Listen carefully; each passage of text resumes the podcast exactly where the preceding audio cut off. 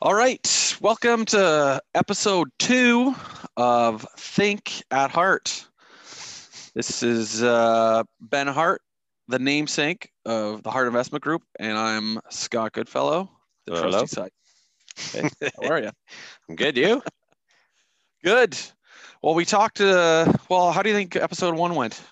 Pretty good. Pretty good. I mean, Yeah. I think uh, we're gonna find our way, but I think it went good. I think we gave a Yeah. good, high, good high level, good high level start. Yeah, for sure. Yeah, Yeah. for sure. I think I think we're gonna re- be able to boil it down and create some themes around what this thing's gonna be and what the overall podcast and themes are. Yeah. Uh, I think we have a little more direction today, so uh, Yeah. we're just gonna get right into it. One of the things that we talked about before was, you know, last time we talked a little bit about our backgrounds and we determined uh, just kind of throughout the week that you know, it might be a good angle because I have 20 years as an entrepreneur. So I really know Main Street. And before I kind of came into this business, you know, the markets are always something that I watched but never really understood, right? I couldn't understand how something would trade at 50 times earnings, right? And where the value of these companies are and what, like, how could we really, uh, you know, sustain those kind of multiples, Yeah. right? Same thing with, same thing with, um, uh, you know, you look at companies like Tesla and and companies like that that just seem to be overvalued. I'm like, Yeah. where? How does this value still keep going up? Or situations like now where we're in lockdowns, the economy's never been worse, and the market still goes up, right? Yeah. Yeah. So I always look at it from, uh, you know, and it- you just you seem to take it in stride because you just know that's how the market works, right? Mhm. And I'm like, I'm freaking out over here going on Main Street like this, uh, looking at all these businesses that have no cash flow, right? Because I know what it takes. I've seen the cash flow. These guys, you know, have to pay people. They got to keep the lights on, and that's how they they run their business, right? Yeah. So I think that's how we're going to move forward. Is is you're it's kind of going to be you know, I'm going to challenge things versus, you know, the Yeah. everyday guy. The, Sure. the so we're almost positioning it as as uh, Wall Street versus Main Street. Yeah. Right. So you'll play Yeah. the Wall Street side. I'll play the Main Street side because really that's where where we're at. Yes. Right. Yes. So uh, Let's- let's just start start with that then.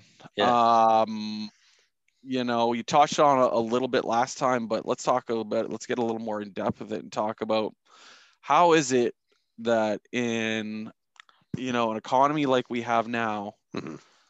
how do the markets be as hot, hot as they've ever been?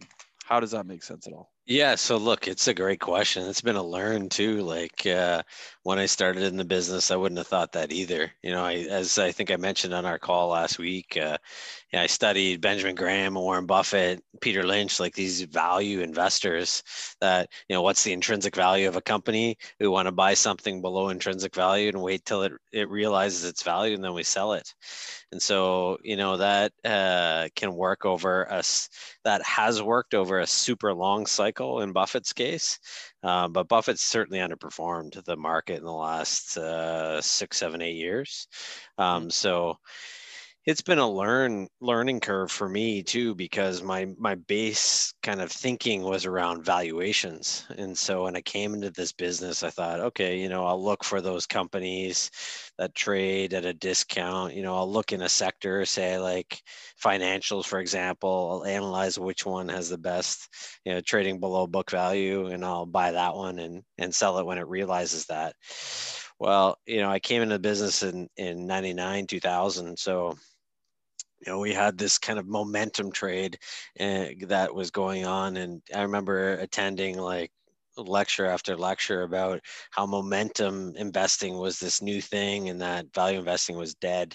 And so you know you kind of learn about like i remember following this guy his name was uh, derek webb. I don't know if he's still managing money or not but he was at a firm at a time and his numbers were spectacular. Like he was killing everybody.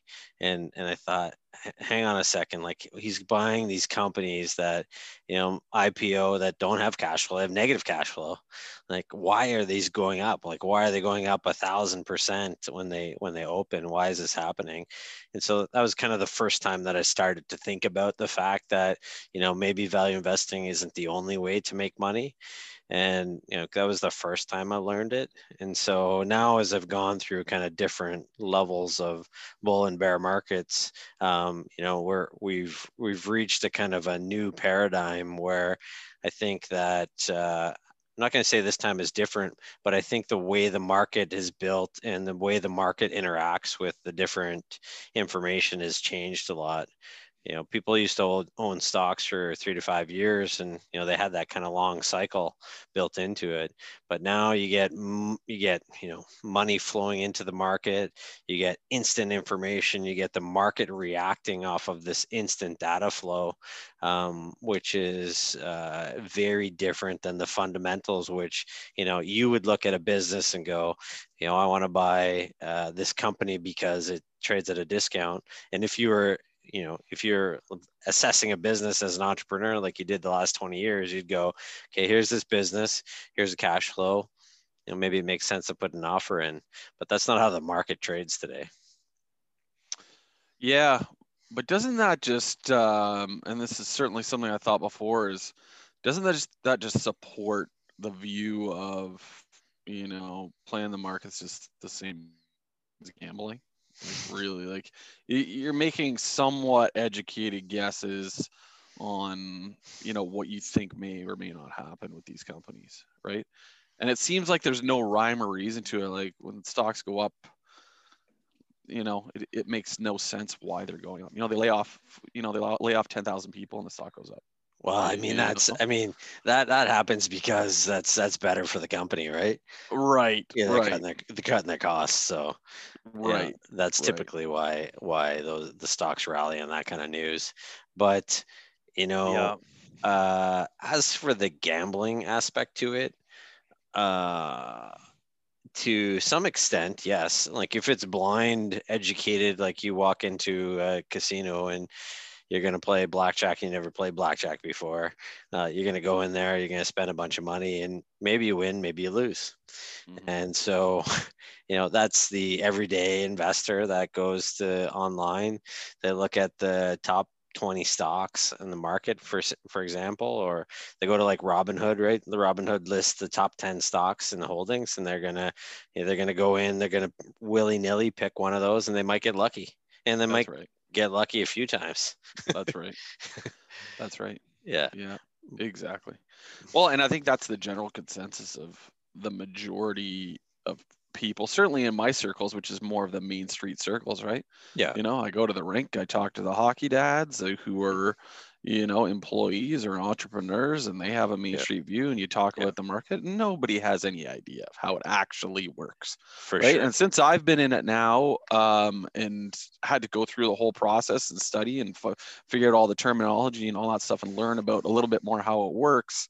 Yeah. I under- I certainly understand better of how it works. Yeah. Um, right.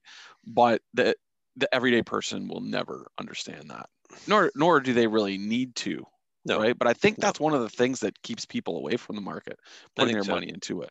Yeah. You know what I mean? Yeah. Is it's just so overcomplicated with derivatives and selling underlying assets and bonds and yields and right? That's just not something people are interested in. When really, I mean, if they were, if people would just put a little bit of of time into it to understand a basic view. And I'm hoping yeah. that's something that we can do on this podcast. Sure. Is hopefully that's my role is kind of to, I don't want to say dumb it down yeah. for people because I don't think that, I think that kind of diminishes, you know, people's intelligence, but that's not the yeah. point, but really make it into chewable sizes so people can understand right more of the strategies that you put in place like high level guys like you that put in place that makes sense, right? That offer yeah. that growth, but maintain that safety, you know, like that whole yeah. thing, right? Yeah. Yeah. Because everybody yeah. wants to go in, put their money in, they hear all these stories of, oh, you know, I put uh, my 25 grand in Bitcoin and now it's worth uh, a million bucks. Yeah.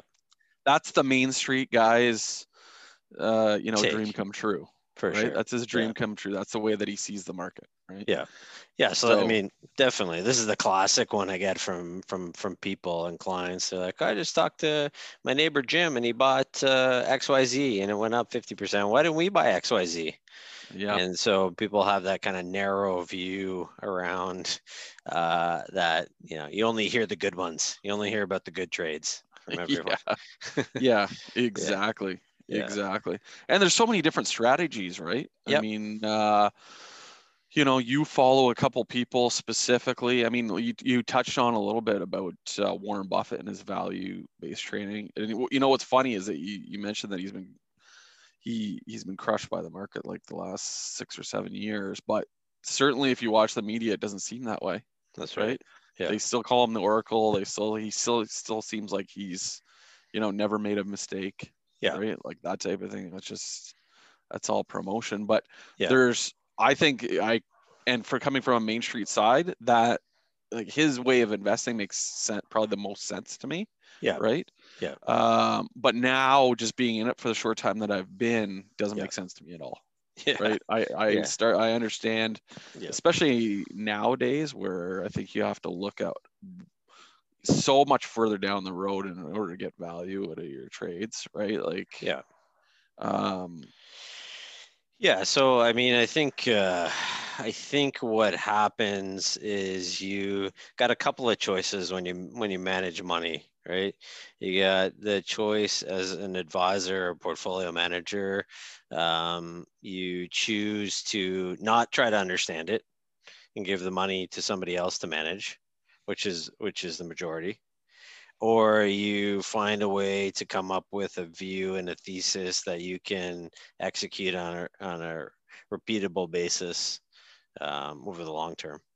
And so, you know, most advisors choose the route where they give the money to somebody else to manage on their behalf. And then the advisor's job ultimately is to, I guess, manage asset allocation and so uh, maybe I should talk a little bit about asset allocation because that that is a kind of a complicated answer, like a complicated word where people like, what does that mean? well, let's go back. So you're telling me that so some advisors, so if I'm the client, right? I'm Joe Blow that owns a small business and I've got a hundred grand to put in 250 grand to put in. Yeah. I give it to an advisor and then they give it to somebody else. That's Is that what happens typically? That's typical. Yes. Yes. Yeah. Yeah. So look, you go into any firm in Canada and you got obviously lots of choices, but typically they're either going to give it to someone in their back office to manage, like uh, of somebody behind the scenes makes the decision and they just sit in front of it uh, or they'll give it to a mutual fund company and that mutual fund company obviously executes all the decisions where the advisor doesn't make them. Um, and of course if you go into every bank branch in the country you know you sit in front of them and, and you you know Joe Blow with two hundred fifty thousand dollars, sit in front of them, and you go through this questionnaire, which uh, uh, which spits out a risk profile, and then you you, know, you, end, you end up investing in a fund of fund, which is you, know, you probably own something like 5,000 stocks and bonds uh, over many different investment managers that really don't have an integrated you know decision and there's nothing unique for you it's just what uh, what the what the bank has put together for uh, for clients that fit your risk profile so what's the role of the advisor there then? Uh, so I guess the role of the advisor is to assess the the risk tolerance. I mean, uh, if they're at the bank, they're probably doing some credit analysis as well. Um, so maybe they're coming up with a savings plan or something that you can do to to get to some other goals. Um, but it wouldn't be the it wouldn't be investment in, anyway. In my opinion, it wouldn't be investment advice. right. yeah. Right. So yeah, I mean, you're really not going to make much money in that type of investing. Right? Well, like, uh, that's your that's your that's your safety. Like people that just want to make go in and make three one to three percent and mm-hmm. right is that typically where you're at with those types of things? Yeah. So I mean, depending on what you invest in uh, there and depending what the market does i think you can you can do okay you know i think the difference now is that we're at a point where you know what worked over the last 40 years is probably not going to work over the next 40 i think we've talked about this before i mean mm-hmm uh, Markowitz was this gentleman that came up with this asset allocation strategy, which is you own this much stocks, you own this much bonds. If you do that effectively, depending where you are on that on that risk curve, you're going to get a different rate of return. So when this was created, you know, we look back, we'll we'll say in the mid 80s. It's actually before then, but like hypothetically in the mid 80s say you had 40% of your portfolio in bonds well you know for certain you're going to get you know 6% out of your bonds so that's your that's your base that's your risk know, risk free assets. So in order to get to kind of 10 to 12% rate of return well it wasn't too hard. You didn't have to step really far out on on the risk scale to get to that uh, you know that 10% rate of return. But today you know if you're invested in 40% of your portfolio in bonds well you know if you're owning government bonds which was his recommendation at the time um, you know your your return is one percent one and a half percent.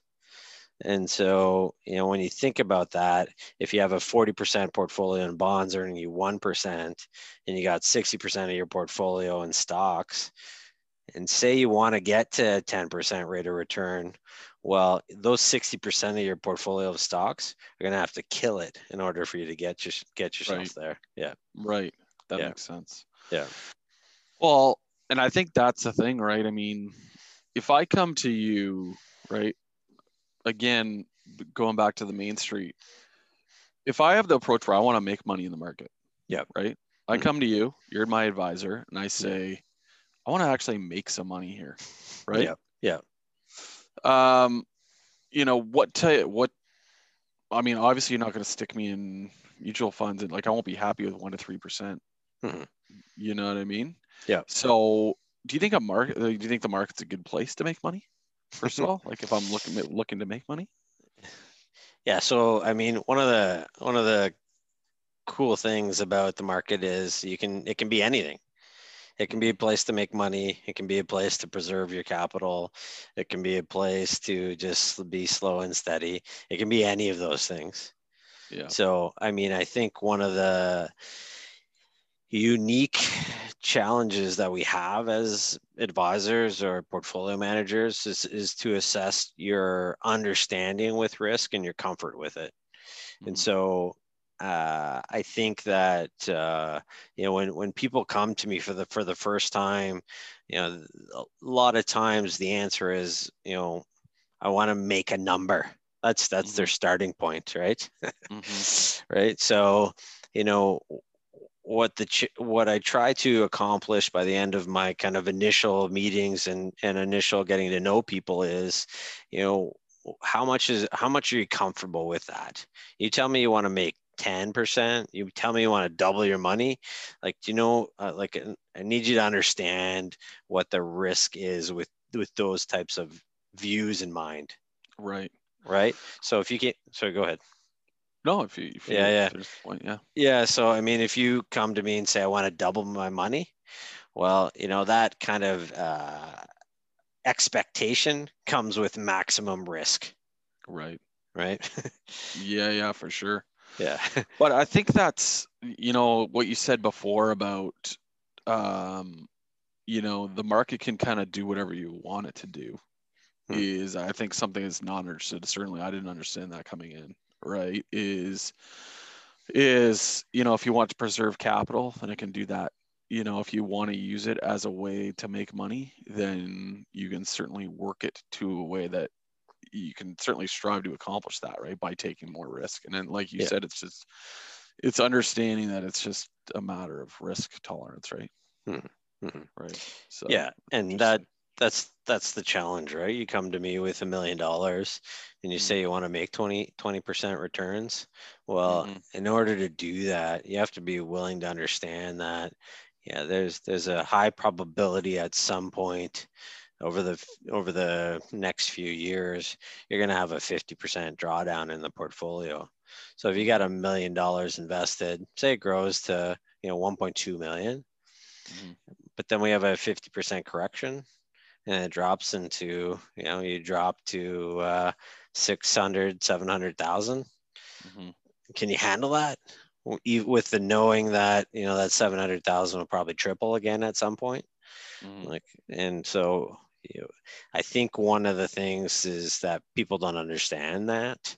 Right. and uh, majority of clients that I've met and dealt with over the years also can't handle it. Right. The risk. The risk they can't handle they can't handle volatility. Can't handle That's, it. Yeah yeah. I could definitely see that. Right especially if it was all your money. I think some people that maybe you know like you mentioned a million dollars you know if you have millions of dollars and you've kind of allocated kind of in a few different areas right mm-hmm. and then we take this amount and we're going to make this one grow right yeah. do you see that that strategy often where you know different risk tolerances for different percentage of their of their money yeah, so it, it can be that way. I mean, I mm-hmm. typically take a that holistic view where, you know, you, you show me what's your what's your pool of money and then we agree on how we're going to get there. So I would look at different chunks within the portfolio with different risk profiles.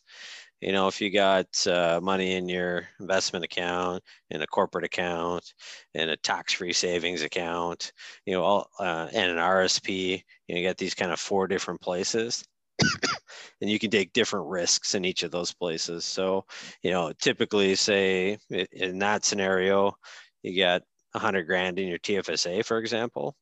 Yep. You know, that'd be a good place for you to take some of that kind of a bigger risk from the perspective that if you do have a good success rate, you're not going to pay any tax on that gain, of course. So mm-hmm. each of the different places, you, you may take different uh, different setups. Gotcha. Yeah. Gotcha. Cool. Well, yeah, certainly. Uh, I like where that's going from a standpoint of really kind of demystifying the market and everybody thinking everybody has to go in the same bucket and you have right. to know what stock like honestly i think a lot of people just think they got to pick you know from a group of companies and that's how you invest right? right. Like, oh, I'm these six companies and put all my money in these six companies and yeah. hope they do well, right? Right. But there's there's so many other ways to invest, right? There really is. There really yeah. is. I mean, and a lot of the historical research around kind of how returns work, I think, aren't as useful as they used to be mm-hmm. because, you know, how returns are made now are, are quite different. And mm-hmm. so, you know, the, if you look at kind of uh, a profile, you know, historical research says, I think, you know, from a diversification in the stock portfolio, anytime you get over 25 stocks, um, there's a kind of a laws of diminishing returns. Um, mm-hmm. So you don't need to own more than 25 stocks. Mm-hmm. Um, mm-hmm. You know, I tend to disagree with that. Um, and I tend to think, you know, if you were invested in Europe over the last 10 years, you made zero dollars. So if you own 25 stocks in Europe over the mm-hmm. last 10 years, you still made zero dollars. yeah. so yeah. so you know, you got to think about where that where that money is invested. For sure. Yeah. So one of the strategies, and certainly one that you're big on, is the macro strategy, right? Mac- yeah. The so why don't you talk a little bit about what that is and how that plays into well just what that is in general? Yeah so i've it's definitely been something that i've been interested in for a long time is kind of the macro picture and how that has an impact on markets. And so i'd say probably the last 10 years i've really spent a lot more time trying to understand the the macro picture. So it'd be the macroeconomic picture and how that relates to the markets right so you know uh, historically you know the market tended to lead the economy and it tended to lead it by six months we'll say so you could take a kind of a view where you know the uh, market is saying where the economy is going, and so I you know I, I spent a lot of time trying to understand that. Um, uh, I try to look at that global picture as well because I think we get so focused on Canada and North America. So I was trying to understand how that uh, how they related to each other. And so that kind of goes back to, to your first question about why are the markets doing something when the economy is doing something else? Mm-hmm. And so as I learned and learned, I, I, I, followed a lot of different research people and individuals. Um, and then about three years ago, I landed on um, following this company called Hedgeye.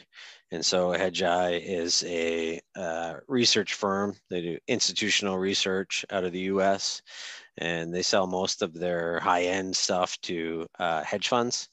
And they've built a computer that analyzes real time data on economic data. And so this is global data. Every single global input that comes in out in the world gets generated into their computer. Obviously, they pull it out of Bloomberg and then goes into their system, and they come up with these different types of uh, analysis based on the real time data. And so, one of the challenges before was a lot of economic data was is very backwards looking. It's very delayed, and so when you by the time you get the data, it had you, you know you can't trade off that data like like you would have before. So you know Hedgeye has done a lot of research around you know their their algorithm that c- continues to digest this information, and so what they what that comes out with is you get real time data on what's happening on a day to day basis and they have a predictive algorithm that that gives their opinions on where the different spots in the world look the most attractive and then the different companies and then the different i mean then the different industries different companies. Anyways it's uh, it's a uh, pretty detailed economic think tank that most people don't pay attention to or have access to but it's been very good at helping with that predictive uh, thinking and, and algorithm around uh, you know where the world's going.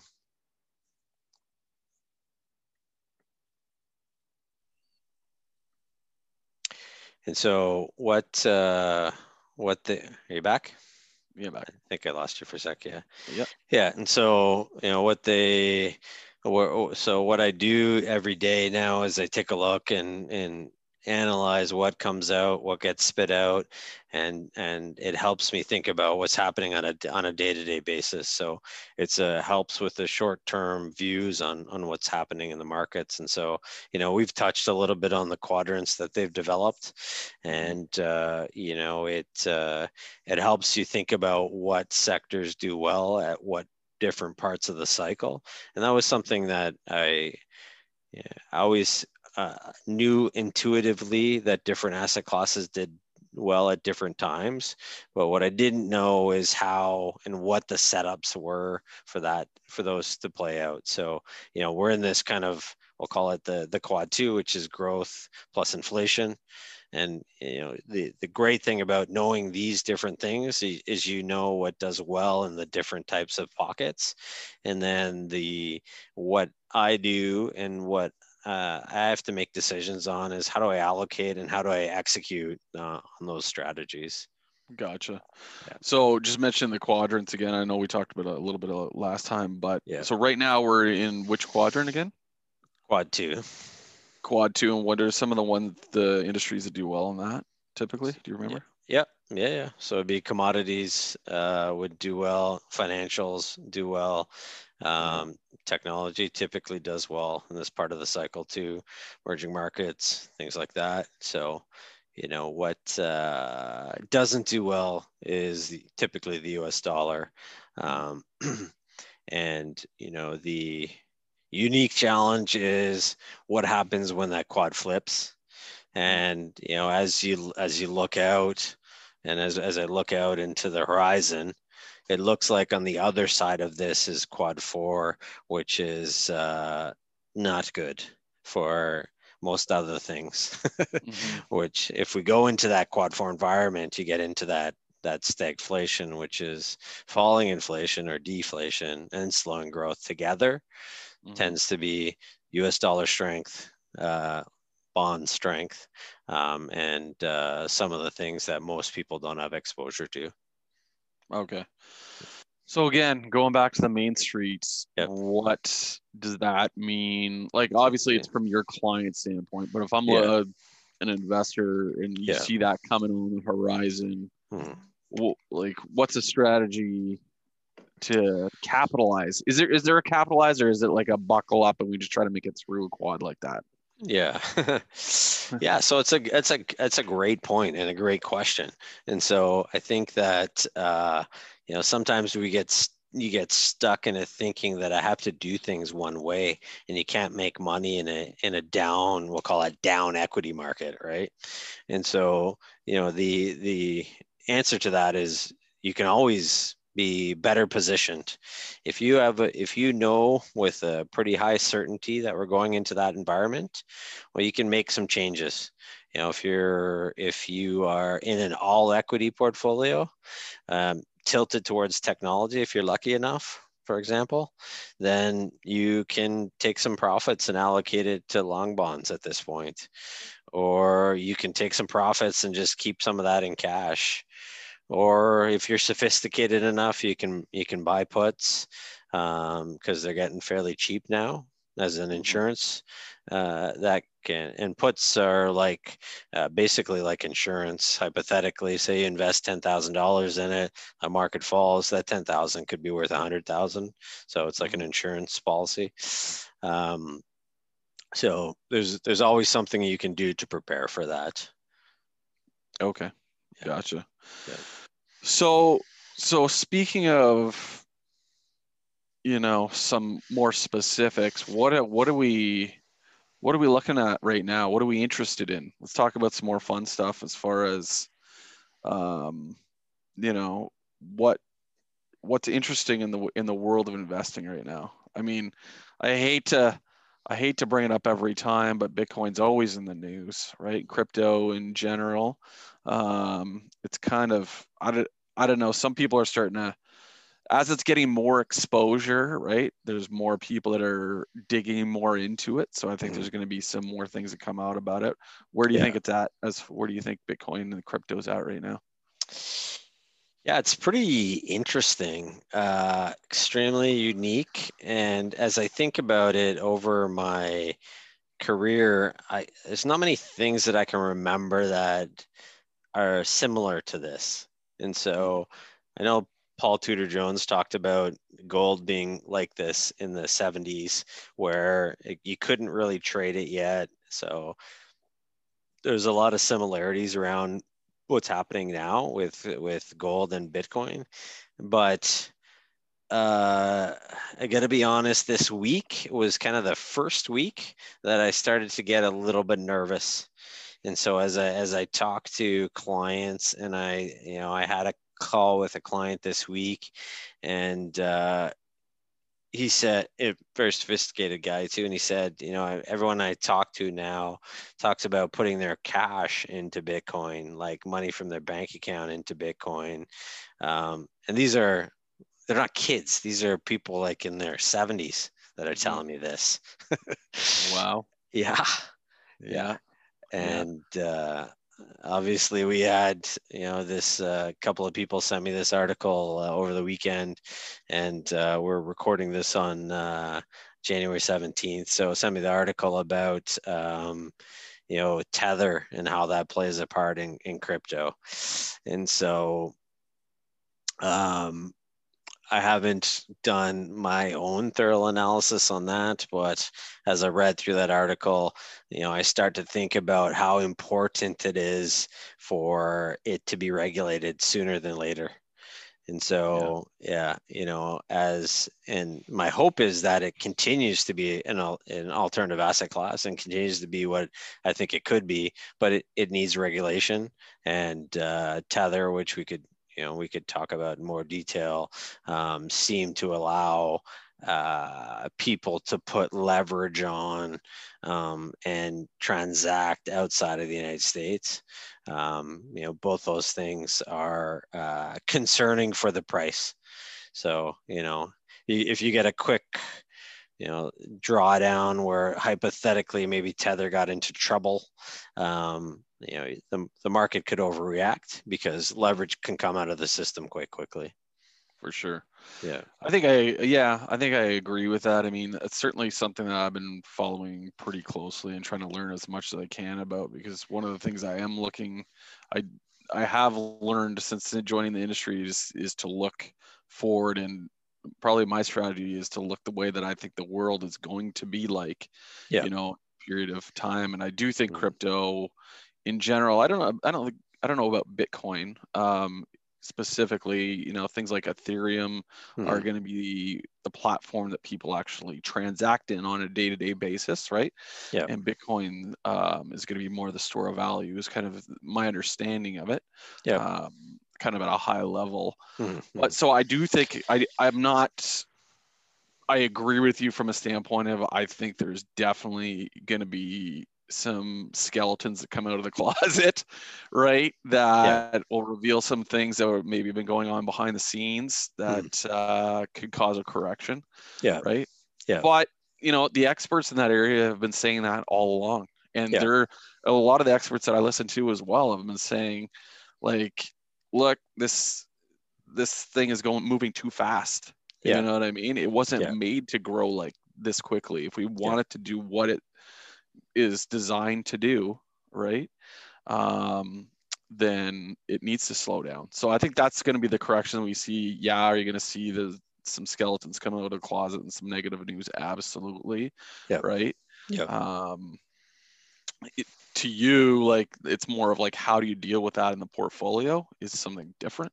Yeah, Right. For But- sure. But I still am bullish on the long term view of crypto. Right. Mhm. Short term, yeah, I think I think we're getting ready for maybe something something negative is going to come out soon. Mhm. Yeah, I mean, look, it's uh, it's uh, it is a volatile asset class. When I think about it uh, from a composition perspective within a portfolio, it's just like anything else. You know, like uh, obviously crypto holders, like people that want to hold it forever, and you know, it's so it's such a narrow view where you know I've seen enough people blow up in other stuff in their careers where Mhm. you know you get an 80% weighting in nortel or you get an 80% weighting in us financials or you only own precious metals or you only do this you know that's that's not how you, manage money for people. At least that's not how i manage money for people. So you know if you've had success in that area well you know you you trim it back and look for something else that has potential. And to your point, well, maybe Ethereum's part of it, and maybe you stay within the crypto space, or maybe you take some of those profits and you buy Square or you know MicroStrategy or some something else that's a little bit more established that allows you to kind of move up the food chain um, and you know preserve those profits. But you know it's not it's not ever an all-in uh, single decision. Um, that's a good way to uh, to wreck your financial picture. Yeah, for sure. Yeah. So yeah, so we're watching it is basically what we're saying. You know, Yes, like yes. uh, if you asked us two weeks ago, we're ready to bet the farm. Certainly I was. I, should, I shouldn't say that about you because that wasn't true. But Yeah. uh, yeah, I certainly have had my bullish times on crypto for sure. Mhm. Uh, okay, what else is interesting? What else is interesting right now? Yeah, I think that uh, basically because I have the view that we're in this kind of this this inflation plus growth period, the uh, you want to own anything that does well with a weak U.S. dollar. So again, I think it's temporary, but you know you want to own emerging markets so and so i think you'd probably want to look in different places and if you want to keep it simple you can just buy the etf but you know i'd be looking at some of the other countries that i think have a better risk reward like you know you want to own like a maybe a brazil or russia um, if you're comfortable with those countries um, but uh, you know you- you'd look at kind of those places um, there's some individual companies that look attractive, but uh, you know, I think that the general view is that I think you can own EM, um, you can own commodities, you can own some individual Canadian Canadian companies that are tilted towards energy and commodities. You know, uh, and but I think we're in the latter part of that trade. So I start to I look at you know we've had corn we've had um, uh, like potash uh, and these some of these commodities go go vertical um, over the last few months. You know, I, I, think we're starting to get to the end of that cycle. I think there's still money to be made, but you know, as I always look forward, I'm trying to think about okay, at what point do I pivot away from that, and at what do I pivot to at that point? But right now, I think there's still money to be made in in, in this space. Right. And so, and so as we came into last week, obviously market sold off a bit on Friday. Um, as I look at futures tonight, they're pretty flat. Um, bonds are up a little bit. Crypto's up a little bit. Uh, but if the market's down on Monday, I think there's a chance to use some of the cash to buy to buy stuff. Okay. Awesome. Yeah. Well, all that sounds super boring since I'm a Main Street guy. yeah. Hey, Main Street guy, I like to hear about uh, you know companies and industries that I understand. Right. Yeah. yeah. So things that I like, and I want you to respond to these, right? Because yep. as yep. investments, right? Yep. So the thing that I've learned since en- entering the space is to kind of like, as I mentioned before, is kind of have that longer term view. Yeah. And since right now, uh, I would look at stuff that I know and actual companies that I know, like I mentioned. Mm-hmm. You know, I look at things like travel.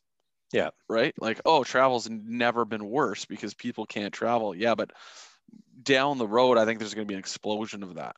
Right. Yeah. And I look yeah. at I look at just main like key indicators that are easy to figure out. Like if you go on and try to book trips anywhere right now, yeah, super expensive. Yeah. Right. Look at the book for 2022, right? Yeah, if you look yeah. the book out, people think they're going to go on and, and get a deal. No, because I think there's going to be a huge explosion in travel. yeah. People are just sick of sitting, you know, not being able to travel for two years. Yeah. Right. It just yep. makes little sense. Now, I think a lot of that is, I think the time to buy travel was probably, you know, four or five months ago. Mm-hmm. You know, and you have mm-hmm. like I think Expedia at a hundred bucks, ninety nine bucks would have been great. Now it's at yeah. uh, 100 it's back up to 140 i think mm-hmm. uh yeah, yeah, it's 140 you know like yeah. those types of things but i think there's still going to be massive value because i think they're going to have a huge spike when it comes back same thing yeah. with the cruise lines if they the one the trick with the cruise lines right is it's going to be the ones that actually make it through because they're just so leveraged now i mean they have billions and billions of dollars of debt that yeah. i don't know if they'll be able to it'll kind of be if how, how long they can hang on right yeah so I don't know, maybe you can have a quick speak to to how how you see that fit in. Yeah. So I think that um, a little bit about how I would think about this is, you know, back in 2008, you know, I kind of had that view that none of the financials would fail. Um, and so I learned through that period that, uh, you know, just because a company didn't fail before, it certainly could in the future. So I would take a view that, you know, if I'm going to buy travel, I'm probably going to look to do it in either, if I want to own the airlines, for example, I'm probably going to do it with an ETF. There's an ETF you can buy called JETS, which is J E T S, that trades in the US. Mm-hmm. Um, you know, there's uh, if you want to and are bold enough, certainly you can buy some individual names. And if you chose to do that, then I'd really dig into the balance sheets um, and say, you know, how, how long can they survive before their cash flow gets back to a reasonable level? Yeah. I mean, as for the cruise lines, yeah, I mean, look, we had that, we've had that discussion for multiple months and still i'm not convinced that they all make it through um, so uh, the only way I guess I would consider playing that is Harvest in Canada launched an ETF called Travel. I think it's TRVL. Um, so it would give you exposure to the cruise lines and the airlines together. Mm-hmm. Um, so you could play it from uh, from a trade perspective. Yeah, yeah, I like that actually. Yeah. I yeah. like that for yeah. sure. Yeah. yeah, I mean, um, and again, from the main street side, looking at things that are happening in the future. You know, I've been a a, a big esports guy, right? yes. Uh, the reason for that is many. You yep. know, I look at the way that people interact and the way that real sports are now, and the way mm-hmm. that kids interact with looking. Basically, they watch video games all day. Yeah. Um, either they're playing them or they're literally watching them uh, like pay per view they they're interacting with video games the same way that you and I interacted with real sports when we were that age. Yeah. Right. Yeah. And you see, you already see you know league professional leagues popping up. You're seeing record breaking. Uh, I want to call it TV time, but that's not that's not what it is. But uh, you know, live streams is basically what it is, Sure. right? Yeah. Um, and I just think that you know that's going to be the future of, of sports Yeah. right Yeah. and you're seeing that like the again the market is saying so Yeah. um, with a lot of these companies um, that are that are i mean it's just it's just a rope straight up almost since since Yeah. last march Sure. So i don't know what your take is on that Yeah, so uh, mixed views. I mean, I don't know if you followed GameStop this week, but uh, you know there was a massive short interest on GameStop, and then the company t- earnings started to pick up. They did quite well. I think the stock was up 150% last week. Mhm. Um, so you know, I, I think that. Uh, but as for the bigger ones, as you mentioned, like uh, um, EA Sports and, and things like that, you know, I Yeah. think that um, you got to really think about the, the companies you want to own. I think there's potential. Obviously, we see Roblox is coming out and as an IPO, and it's not uh, obviously esports, but it's definitely that kind of uh, uh, computer engagement still with kids or technology engagement engagement with kids. So I think that, yeah, I think that there there is potential with some of them. I think you want to own the bigger ones at, at this point. Um, there is money to be made in the private market, um, but uh, I don't, and we can't trade in the private market at the present time. Um, But uh, the you know you've seen a lot of these companies like Roblox just raised money before they went public, and they're doing a direct listing instead of an IPO. Um, so you know they're coming to the market with kind of a different view. Um, Mhm. But uh, yeah, I, I agree with you. I think there's potential there. I think there's a lot of growth. I guess it's just the timing of when you want to own these things too. And I think Mhm. the next few months is probably a decent time if you're if you're long them already. Like if you own them already, I think you can hold them. Um, Mhm. I'm I'm just not adding to positions right now. You know, I do think if we see this sell off sometime late summer, um, early summer, late summer, you know, you probably get that chance to to buy them at better prices. And ultimately, I'm trying to buy things that I think can work uh, uh, over the uh, period of time I'm looking to buy them. Sure, absolutely. Yeah. Yeah, I mean, I want to just bring some a couple of things like that that are interesting from the. I, I think this is what the everyday people are looking at, right? Sure. Are, the industries that they know, right? Yep. Like everything Yep. that you talked about. So I'd like to kind of bring a couple things to the forefront, like, hey, you know what? This is what's interesting to me. This is what people that I talk to talk about, Yeah. right? And the things that I see that have growth in the future, just Yeah. the way that the world is working, right? Yeah. Um, for sure. Yeah. Okay, cool. What else, Mr. Wall Street? hey, what Yeah. else, Mr. Wall Street? Yeah, you know, I think uh, uh, obviously there's there's lots of things that that uh, kind of I think pique my interest as I think about things in the market, and, and one of them is really interest rates. And while I know it's boring as heck for most people, you know, when, I think about it, I think you know why why is there such a discrepancy between where U.S. interest rates are and the rest of the world? and so it makes me think a little bit about you know what's what's happening what's the common where's the opportunities but yeah i'm watching interest rates really closely um, and uh, i think that's going to have a big impact on what happens with pretty much every asset class in the world. Um, so that uh, something i'm paying attention to one of the things we talked about uh, uh, before i think we went on the call was just about the time the time aspect. And you know there's been a lot of pressure around kind of making money right away. So there's a lot of pressure around uh, around the timing of things. And so you know that's that's starting to play into my thinking around uh, portfolio positioning and people are starting to get greedy again. And when you, people get greedy again that typically means we're getting we're, we're coming up on a sell-off. And so I'm starting to think about time uh, from many different perspectives. And you know, we we talked where you know before people would hold stocks three to five years, and then that came down to three to five months, three to five weeks, and now it's like three to five days. So um, that that aspect is is playing into things. Yeah, I mean, if I'm thinking of you know, I think the everyday person, uh, when they're thinking about putting money in, if I want, to, if I'm thinking like buy and hold, I'm thinking RSP. You know, I'm just going to leave the money in there. It'll be there for my retirement. If yeah. I'm thinking I want to put money on the market, I want a return. Yeah. Right. And, yeah. and, and I get that from talking to our clients too. Yep. Yep. Well, maybe less our clients, but, um, you know, people that are in the market too that that want growth right? Mm-hmm. is mm-hmm. they want that more instant feedback. And again going back to crypto i think that's why people another reason people like i can make money on this right now yeah. you know? Yeah. Um it's had unprecedented growth. So i think that those are the types of trades that people are going to be looking to make yeah. right? For sure. And if that trade continues to work it's going to continue to to pull in more money.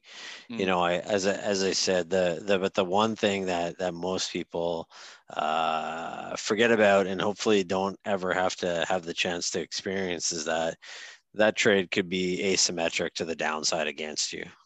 So sure. at one day, if the central banks of the world come together, a la kind of Bretton Woods, and they say we're going to uh, ban the use of Bitcoin as an mm-hmm. alternative currency. We're not going to let it, we're not going to let you convert your Bitcoin into US dollars, Canadian dollars, euros, sterling.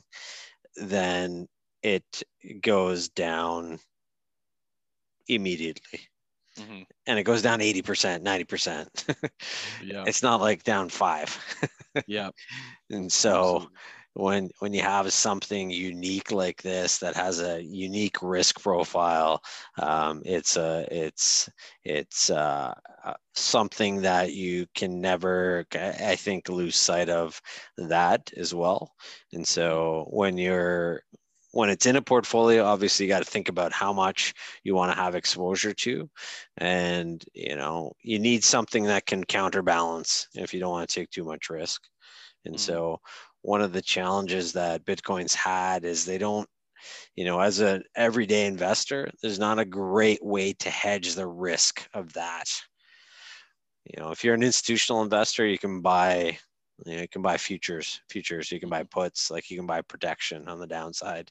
But yeah. as an investor like like us at the present time, you know there, there's nothing that gives you that perfect downside protection so you know I, th- I think about it within context of the portfolio how much am i comfortable having exposure to and also if i have exposure to it what else am i going to own that's going to go up if it goes down for sure and I think that's been kind of somehow that's turned out to be the theme of this podcast is risk, right? Like yeah. it really comes down to, yeah, there's huge opportunities, probably the most opportunities there's ever been, right, to make money. But yeah. it's it's what level of risk you're comfortable with, right? Yeah. Yeah. Um, so yeah, I think that's that's something we could certainly talk more about too, right? For is, sure. Is risk, how to manage get into a little more specifics about um, you know how to how that looks in a portfolio and how to manage the risk and talk about puts and yeah. you know things yeah. things like that that you know tools that you can use to to to manage those risks right? To protect yourself. Yeah. And i think it's you know it's the one thing that i know when i talk to other advisors they really don't have a concept of what risk is. Mm-hmm. and, and when when i talk to them about their portfolios like you know i I yeah, I take a look at what what else they're doing, and uh, they they don't really think about managing risk. They just think about return, and so I think you do yourself a big disservice if you don't think about, you know, if uh, what's the risk with everything that I'm doing. And I think it's a really uh, important differentiator over what we do. Yeah, well, you mentioned other advisors. It's probably the number one surprise for me since I've gotten into this industry with you is uh, while talking to other advisors is, um, you know, their hands-off approach. Like very few people actually manage the money, right? Yeah. Yeah. Where I always thought it was like every every uh, every advisor just they did what you did, right? Right. Right. Which is actually manage the portfolio, right? Right.